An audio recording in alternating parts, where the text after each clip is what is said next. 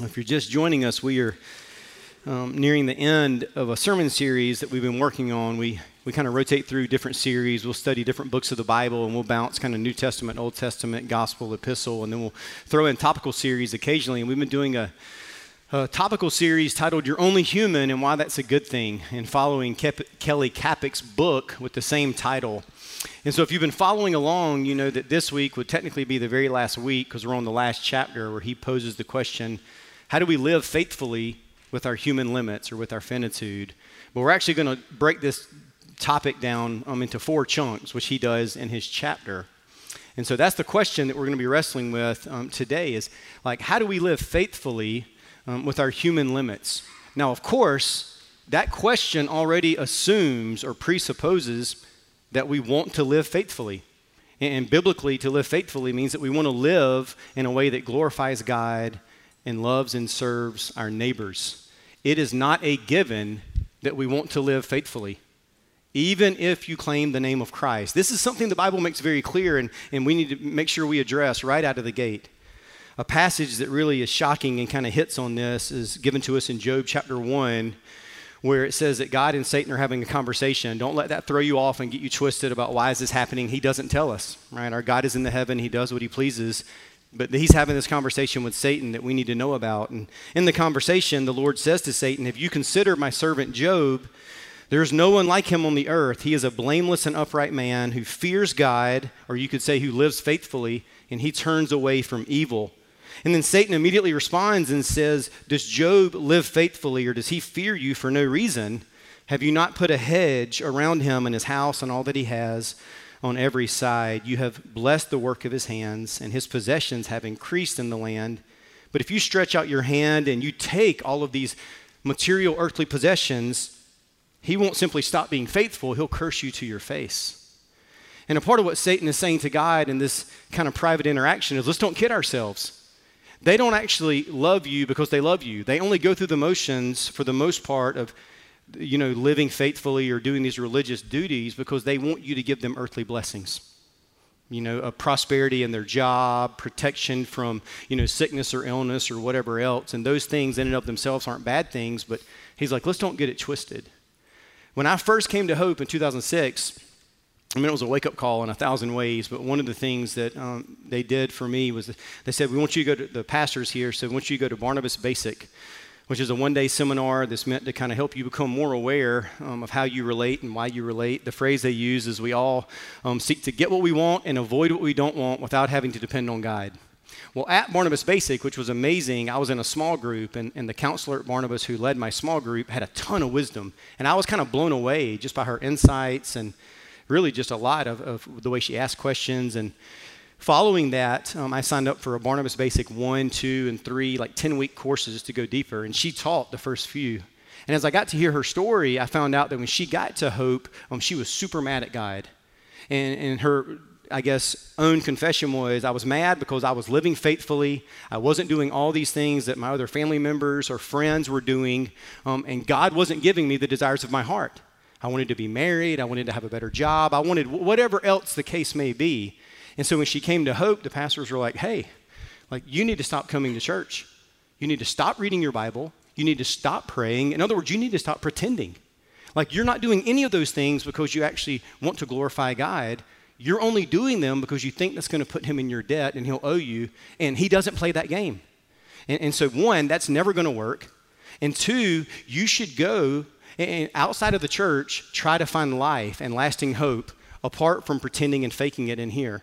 Because if you can, Jesus says, I came that they may have life and have it abundantly. If you can find true life, lasting hope apart from Jesus, then he's a liar and a fraud, and you shouldn't come back anyway. But once you realize that you can't, that everything the world offers to give our lives meaning, significance, and lasting hope is going to be tried and found wanting, then maybe you can come back. And, and even as we say in the tagline, we want to be real Jesus, looking to real people. We don't want to be real Jesus, excuse me. We want to be real people who look to the real Jesus for real change. Um, and that's what she did. She said she went out for a season and, and did as much as she could to try to find happiness um, in this world. And it's similar, a guy after the first service came up to me, he said, This is similar to what we tell people in AA. Often, what will happen is if someone's in AA, someone else might know it, and they'll say, Hey, will you go meet with my husband or my friend because they have a drinking problem? And people that are in AA and pursuing sobriety will go meet with them. And if the person they meet with says, Oh, I'm just meeting with you because my you know, wife or whoever tells you, I don't have a problem, they're like, Fine, go drink. And then the spouse is like, Are you crazy? They need to stop drinking. He's like, Yeah, but until they bottom out, and realize that, that they need something, that they need a righteousness and a hope and a deliverance they can't produce, we're just playing games. And so I want to say that on the front end. You may be here and your heart is angry and bitter while we're singing these hymns about great is thy faithfulness. You're, you're, internally, you're just fuming. And so it may be that you've been pretending and faking it for so long. This isn't a strategy to create more parking or seats, as a side note. but it is hopefully an invitation to say you can be honest, and we want this to be a place where you're honest. Now, you may be here for the first time in 10, 20, 30, 40 years um, because you have been trying to find life, meaning, and significance in the world, and, and you're here in a broken, contrite spirit saying, I hope that there's hope to be found and that there's grace and mercy available. And let me tell you something if that's where you are, there's good news. One hymn that we sing on a regular basis is Come, ye sinners, poor and wretched. Jesus ready stands to save, full of pity, love, and power. In other words, Jesus is ready to extend mercy and grace that will change your life for eternity right now, this moment. You don't have to come here for six months and clean up your life. You don't have to do anything else other than humble yourself and say, Lord, will you have mercy on me, a sinner? We have this amazing story given to us in Luke 18. And Jesus is telling this parable to those who trusted in themselves that they were righteous or that they were better than other people. And as a result, no surprise, they treated others with contempt. And he said there were two people that went to church to pray. One was a Pharisee, a religious leader, super devout, who would have said, I live faithfully in every way. And the other was a tax collector, which was the complete polar opposite in essence. And the Pharisee stood up by himself and prayed, God, thank you that I'm not like other men, extortioners, unjust, adulterers, or even like this tax collector. I fast twice a week. I give tithes of all that I get. Here's all the things that I'm doing to prove I'm being faithful. But the tax collector wouldn't, standing far off, would not even lift his eyes to heaven, but just beat his chest and said, God, will you be merciful to me, a sinner? And Jesus says, let's not get it twisted in any way. This man who asked for mercy, he went home justified, or in other words, reconciled to God, having God's favor and grace and love rest upon him rather than the other. For everyone who exalts himself will be humbled, but the one who humbles himself will be exalted. If that's new news, but you feel it inviting your heart to something, we're going to move on to the actual topic we're discussing today. But don't leave without talking to some of us. We, we have so many amazing, loving, gracious people that serve on the women's shepherding team and, and serve as elders and deacons and community group leaders that would love to talk to you. And so, yeah, please grab us after the service. If you're like, hey, I, I don't even know what that would look like to say, God, have mercy on me, we would love to meet, talk, and pray with you. Now, from this point on, we're actually going to address this topic under the assumption that we want to live faithfully. And so I often say when I meet with people for premarital counseling in the first session, I'm like, hey, why do you want to get married? And the correct answer, um, you know, this is kind of cheating if you want to get married later, is to say, well, I love her or I love him, right? That is the right answer you're supposed to say. And then I'll kind of joke and say, okay, I'm going to take, it at, take you at your word and trust that you actually do want to love them. And so we're going to actually push on that every single week we meet, meaning if you actually are committed to loving the other person, you'll be willing to listen to the ways you hurt them, fail them, the ways you need to change and repent and grow. Um, or you just hear because you think this person is going to make your life better and that's their job is to make you happy, which isn't what it means to love. So from this point on, we're going to actually consider the question what does it look like for us to live faithfully within our human limits? And then Kapic, the way he answers this is he says there's kind of four things that a faithful life embraces. He says our lives have a definite shape as well as definite limits. We all go through seasons. We are not self sufficient. We depend on God for relief and provision, and we grow weary. A faithful life embraces, and here's the four things we're going to look at in the following weeks it embraces rhythms and seasons, it recognizes vulnerability, expresses lament and gratitude, and then finally, it rests in the confidence of our faithful guide. And so today we're wanting to wrestle through the question what does it look like to live faithfully through the different seasons and rhythms of life. Now, you may expect, with that being um, said, that we're going to immediately talk about how to have healthier um, prayer times and journaling and time in the Word, better rhythms of silence and solitude. That's often what we talk about when we say, How do you live with healthy, grace centered rhythms? That's not what Kapic's going to do. He's going to kind of zoom out big picture. If you're stirred and want to learn more, in your bulletin, I put a couple resources The Common Rule by Justin Earley, that I recommended the whole church read last year. The Ruthless Elimination of Hurry by John Mark Comer, a lot of community groups have studied. Those are just two more recent books, but there is a plethora of resources on how to actually have healthier daily rhythms of time with God, prayer, journaling, confession, and so forth. But what Kapic is going to do is back out a little bit bigger and say, how do we embrace faithfully the different um, rhythms and seasons of life? And the biblical answer is you have to start by just acknowledging that there are different rhythms and seasons in our life that we're not in control of. And, glorifying God and loving our neighbor looks different in all those different seasons. And so, one of the passages I wanted to read was from Ecclesiastes 3. If you're not familiar with the book of Ecclesiastes, this is a part of what we refer to as the wisdom literature in Scripture.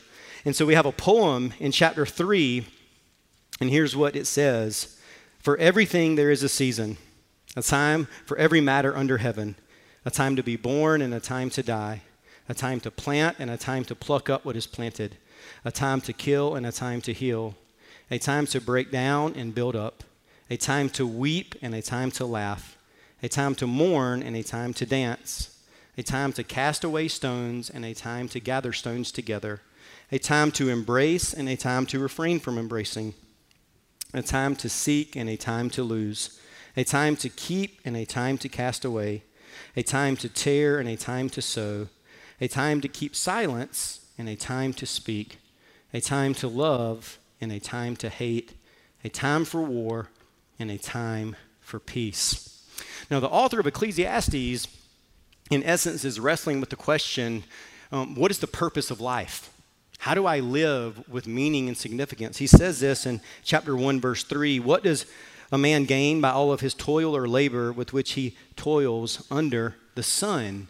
And, and, as he wrestles through this question throughout the book of Ecclesiastes, he lands on this beautiful poem about the complexity and different seasons and rhythms of life. And there's a few key takeaways that we should notice um, as we read this poem. And the first thing that we're meant to realize is uh, arguably the most obvious point, and that is we are not in control of our lives.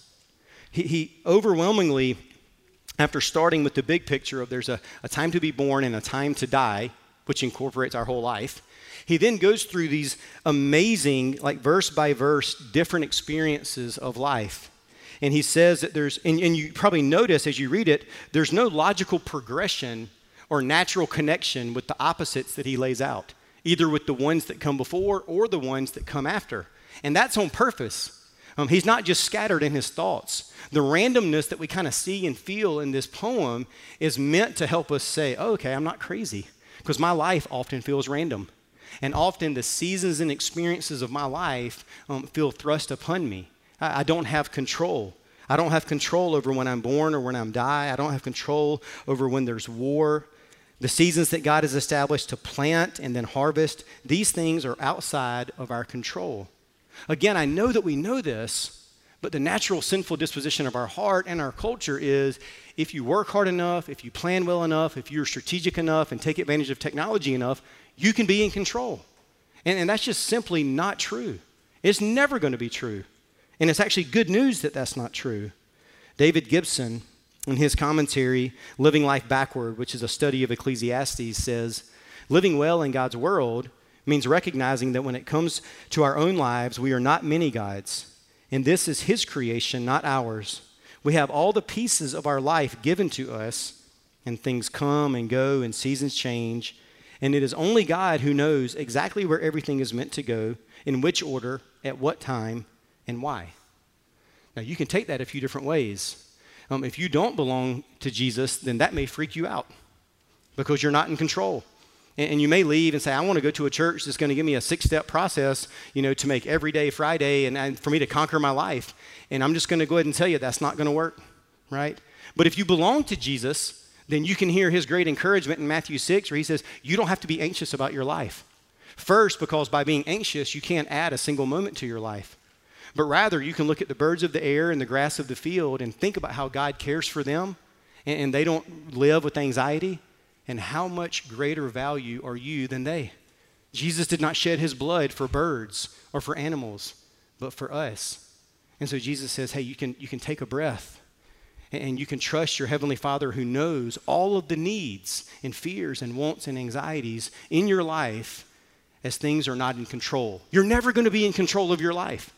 No, no, matter how hard you work, there's no amount of proper preparation that's going to prevent poor performance in your life. And that's not a joke. I know I love that saying. Preparation can be good and loving, and there's dignified aspects to it. Okay, we're not just trying to be slobs and never plan anything. But you can't prepare your way into controlling your life. And that's one of the main points that we're meant to feel. The second, as we read through this, it highlights how much we need wisdom that we do not naturally possess. It seems early on that there are clear opposites. Some things are good, some things are bad. Time to kill, a time to heal, a time of love, a time of hate, war and peace. But then many others are not straightforward. A time to speak and a time to be quiet. A time to keep and cast away, to weep and to laugh, to mourn and to dance when exactly are we supposed to do these things? It all depends, right? These are wisdom questions that, that invite us to have more of a humble posture about the reality that, Lord, in order for me to live faithfully, or just to put it simply, to not live like an utter fool and waste my life and just hurt other people around me, I need a wisdom that I do not naturally possess. And Gibson again says this is one of the main points. Life is complex. There are good times, hard times, in between times, a whole manner of lifestyle choices and decisions that require a wisdom that seems to escape us. And so, what we're meant to feel is, is as we read this is okay, Lord, how, how, do I, how do I gain the wisdom that is necessary for living well in my life? And the overwhelming biblical answer is that our God, who is a gracious, loving giver of good gifts, loves to grant wisdom to those who humbly ask Him. And so in Psalm 90, I put this in your bulletin as well. It says, Teach us to number our days that we may get a heart of wisdom. And if you're familiar, Psalm 90 talks a lot about our um, finiteness and about our, our, the shortness of our lives and our death. In Proverbs 1, it says that the fear of the Lord is the beginning of knowledge, but fools despise wisdom and instruction. So, what does this mean? Very simply, how do we get wisdom in order to live faithfully in this life. First, we humbly ask God. James 1 If any one of you lacks wisdom, let him ask God, who gives generously to all without reproach, and it will be given to him. That, that statement, if any lacks wisdom, is meant to be like if you read C.S. Lewis's Mere Christianity on pride, he says, if anyone thinks that they're not conceited, it simply proves how conceited they are. So when it says, if any lacks wisdom, a part of knowing um, that I'm not an utter fool is I recognize I need a wisdom I don't naturally possess. Lord, I need a wisdom that comes from you, that the beginning of that wisdom is the fear of the Lord, the reminder that you're God and I'm not, and I'm created to live in humble dependence upon you. And then, secondly, how do we get wisdom necessary to live well?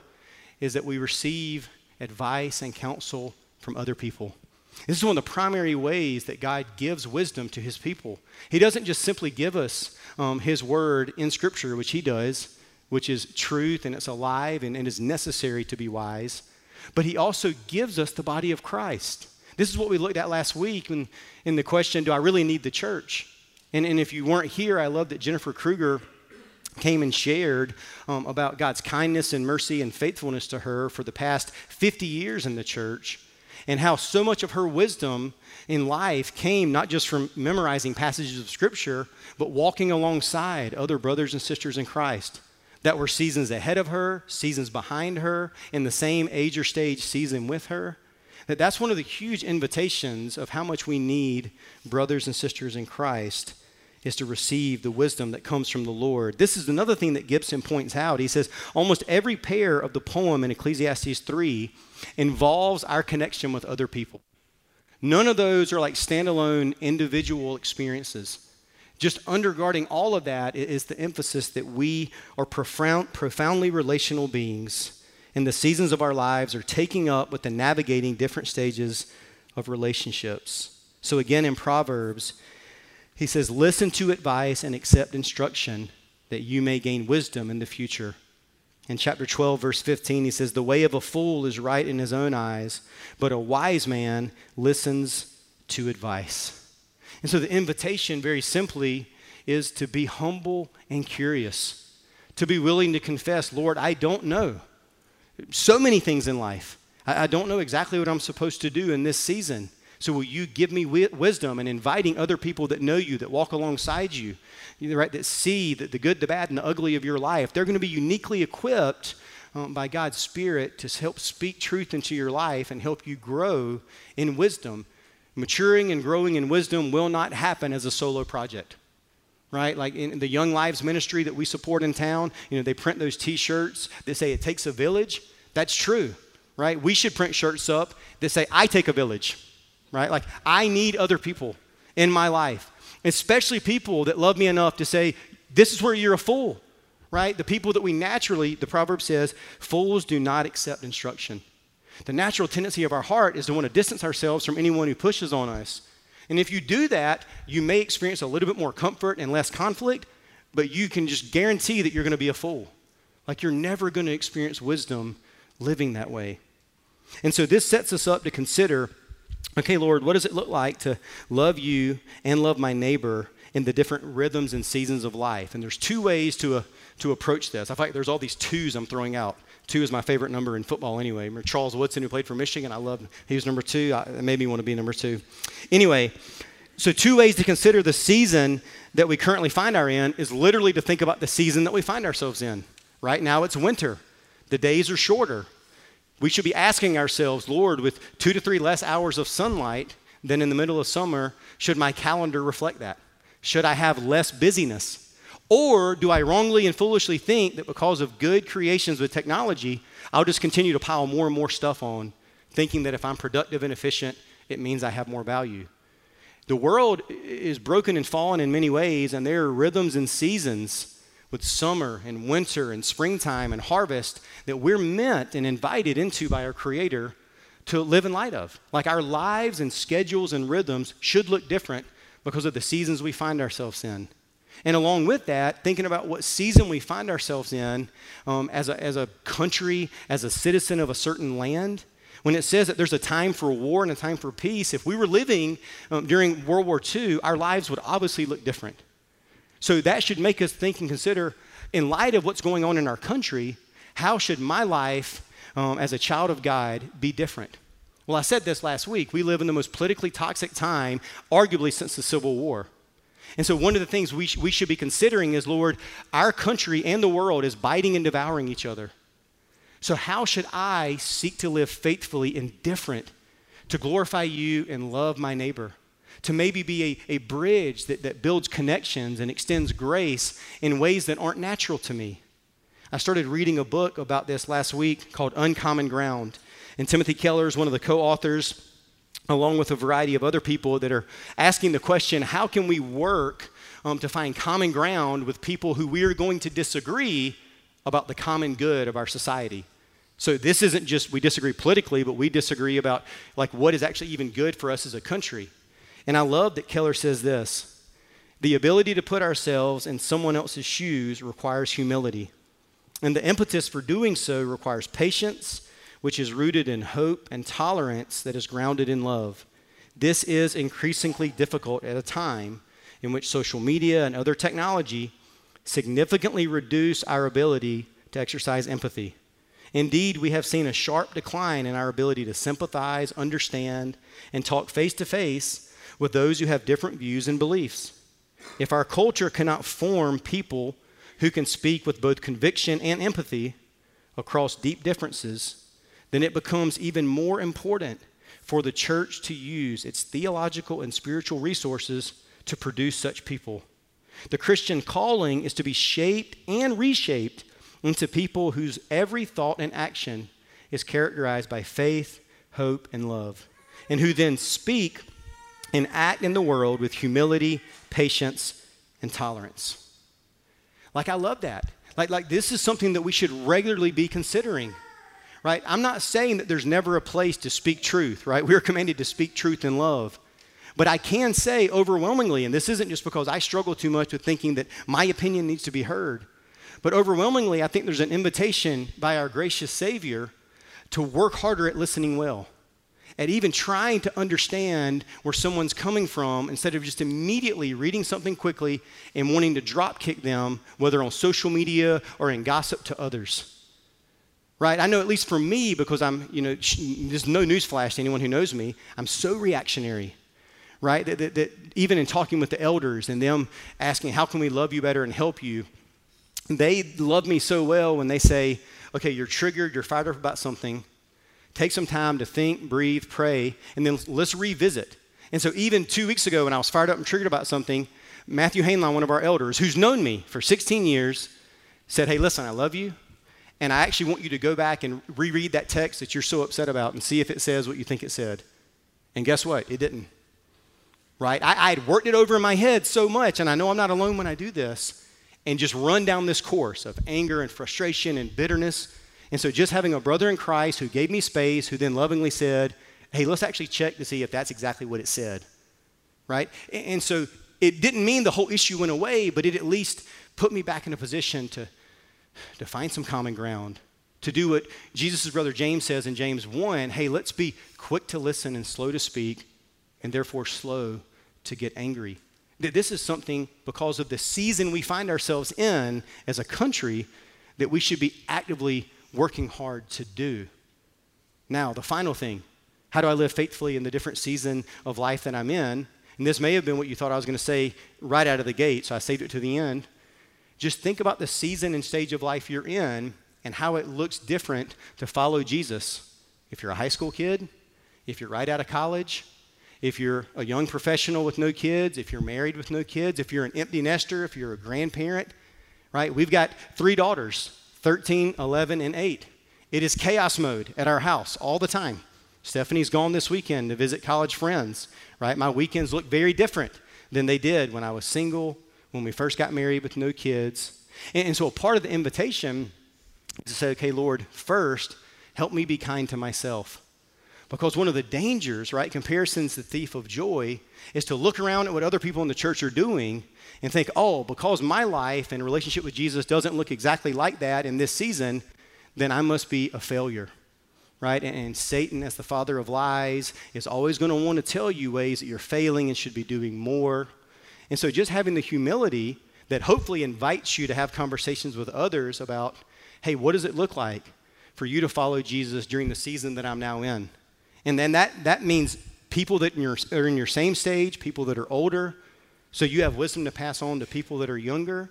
And, and so just recognizing that we live securely in the grace that we've received, we can kind of take a breath and say, Lord, I do want to know. I do want to know what it means to live faithfully in this season without having assumptions and thinking it has to look exactly like X, Y, or Z. And again, I know I'm not the only one who struggles with this. And so I'm excited today that I asked my friend CC Schott to come and share a little bit about what this um, journey has looked like for her because as long as I've known CC, she's always done such a faithful job of wrestling with this question. So, CC, won't you come on up and share with us? Hey, y'all. I'm CC.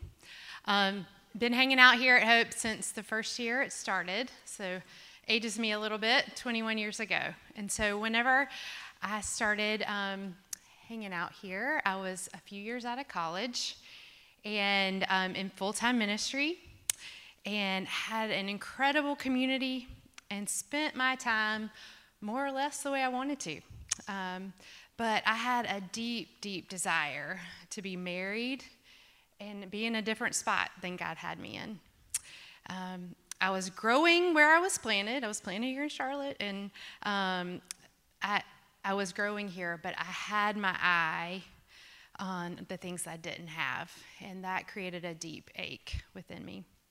It was actually that deep ache that pushed me um, into regular times in God's Word. You would have hoped at the time that it would have been because I was preparing Bible studies for high school kids, but it was more the ache that was pushing me into God's Word, and um, God really used that. Uh, for 10 years, my rhythms with the, with the Lord, they ebbed and flowed. Um, and the Lord, he, he just kept me so near. He kept me near as I really grieved prolonged singleness. He kept me near as I watched my mom decline with early onset Alzheimer's. He kept me near as I walked a rocky road in ministry. Um, I look back now and I see how much of the time of my time spent with Jesus in those early morning hours. Um, it was full of lament and crying out for life to look different. Consistently, he received my questions. He held my hand. He challenged me um, to truly just be where I was. Um, it wasn't easy, but I, I, I wanted to give my life away. I wanted to serve him. I also wanted to keep up with my peers. They were getting married and having kids and moving on. Um, it, was, it was truly a tug of war. We wrestled a lot. Um, but I did. I showed up. I served. I did give my time and talent. Um, I had the time, and the Lord convinced me it was worth it to give it. And it, it was worth it. After 10 years of rhythms that only I could interrupt, I get married. Praise the Lord. And um, it was what I'd longed for, what I'd begged for. And, um, and then suddenly my rhythm that I was used to um, in this, se- this new season was different. Um, it was a little disorienting to have a man in my room, like interrupting my normal. I mean, I'd spent years doing my own thing, right? And, um, and I had to find a new way. Um, the Lord um, did give me a new way, um, and, work, and we worked out a regular time, um, but it was different. It was different. Um, a lesson I was actually learning relationally at being new to marriage was that um, different isn't always a bad thing. Um, different is just different. And um, time with Jesus, it looked different. The time I had to give away looked different. Um, it was another tug of war. And I began to be more curious about where I should be giving my time and God was gentle with me, and He just let me be where I was. Um, my time with Jesus was different, but that wasn't wrong. Um, it was just different. Two years later, seasons changed again as we began to have kids. And if I thought I was disoriented before, buckle up. Um, there was a good, solid three years where my relationship with Jesus was so simplistic. Um, gone were the days of an hour in the quiet with my Bible and my journal. There were little voices or step, footsteps that came to interrupt. And y'all, I felt guilty. Um, the guilt definitely crept in. I should be doing more, were my thoughts. But I didn't have the energy to go outside of my family or outside of my job to serve. I, I had to dial it back. But remember, God was teaching me that difference, okay. Um, in God's kindness, He assured me that it was just a season, that I could meet with Him as I sang Jesus Loves Me to my kids at night. And He promised to be there in the car with me when I actually chose to turn off my radio after dropping the kids off at daycare. In the quiet pockets um, that I actually did have, we met we talked. God and I were together. I grieved those extended times, but the Lord was just as sweet with me in those 10 minutes in the car on my way to work as He was on those early mornings. I opened my hands to be present in the season God had me in, and He showed up. He's pretty faithful like that. But y'all, then COVID hit, and I was home alone. I was home with my kids all the time.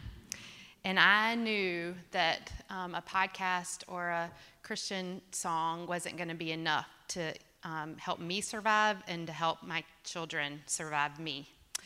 And, um, and so I needed more, more than that. And his, in God's kindness, He invited me to consider those early mornings again. I had my mama legs under me a little bit more, had a little more energy. And I said, okay, I'll wake up a little earlier. And, um, and it's a rhythm that stuck. On the, on, started on my back porch migrated inside as I got cold. And um, I wouldn't trade those mornings, that time in the morning, most mornings, for any, anything in the world. Um, through it all, I can look back and I can see God just really tuning my ear to his voice. Um, he, he does it through scripture, um, he does it through music, through my community, and through you guys, the church. Um, he's taught me how to pay attention to his voice and how to trust his timing. Um, he actually is everywhere if we slow down to see him. And that has helped me tremendously as I've transitioned out of full time ministry into a more corporate setting, that I can actually see him on the floor of my office with people that are wildly different than me. I can see God. And when I'm tempted to look around and despair that I can't do X because of this stage of my life, um, the Lord is quick to encourage me to just be where I am. He knows my heart. He knows I desire to know Him and to love Him and to serve Him and others. Um, and that has looked different throughout the years, but I'm so grateful that God's voice isn't different. It's the same. He doesn't change. He meets me where I am and encourages me to embrace that place too. And maybe this morning He's encouraging you to do the same thing. Thanks, y'all. Thank you, CC. I know it can feel weird when we clap. Um, a couple of reasons. One, I want to give encouragement. We're not like clapping like, great, CC's better than everybody else. Try to be like her. But we all can't rush up and give her a hug, too. But it takes a lot of courage. And I'm, I'm thankful. One of the reasons that Stephanie and I, when we were chatting this week, thought about CC is um, ever since I've known CC, she's always been such a gracious listener. And I feel like she makes people feel so loved and how she listens so well. And the other reason I thought of her is because um, Stephanie and I have a fellow living with us named Bailey, who's amazing, who we love. The fellows program is for recent college graduates, and this is our third fellow who's lived with us the past five years. And um, early, Bailey's a lot like Cece. She gives her life away. She loves people so well. And after a week or two of being in our house, you know, with three kids, the ages we have, 6:30 to 8:30 is just like complete chaos mode and screaming and oatmeal getting thrown everywhere and hair's curly and you know fighting and whatever. And I'm like, Lord, I'm trying to be more contemplative and like pray and slow down. And Bailey just comes walking upstairs and fixes her cup of coffee and her yogurt parfait. And then she just walks back downstairs, closes the door. So after about two weeks, I said, Bailey, what do you do when you go downstairs? And she's like, oh, I just have like an hour with Jesus. I listen to music and pray and journal, and it's so good. and honestly, like, so I, will hear that, and I'm like, oh, I'm such a failure. I, I need to get up at like four in the morning, maybe. And then I, it really, like, through even through through wise, gracious, loving friends like CC, right? There's an invitation to it's okay. And then I can, you know, with the season I'm in, that's just not possible. And then I can turn around and tell Bailey, enjoy it. It's going to go away pretty quickly. Bailey's right here. I love Bailey. But, anyways, let me pray. Worship team, come up and, and we'll respond. Lord Jesus, we thank you that, that you are in control of all things and that you work all things ultimately for the good of those that love you. Even if we don't understand it, and even if we're confused and frustrated by the different seasons of our life and different circumstances that seem to happen upon us. You never change, even as Cece said. Even your voice of tender affection and love towards your children never changes. So I do pray that your Holy Spirit will help us to live with more humble curiosity about what it looks like to live faithfully in glorifying you and serving others in the different seasons and stages of life that we find ourselves in.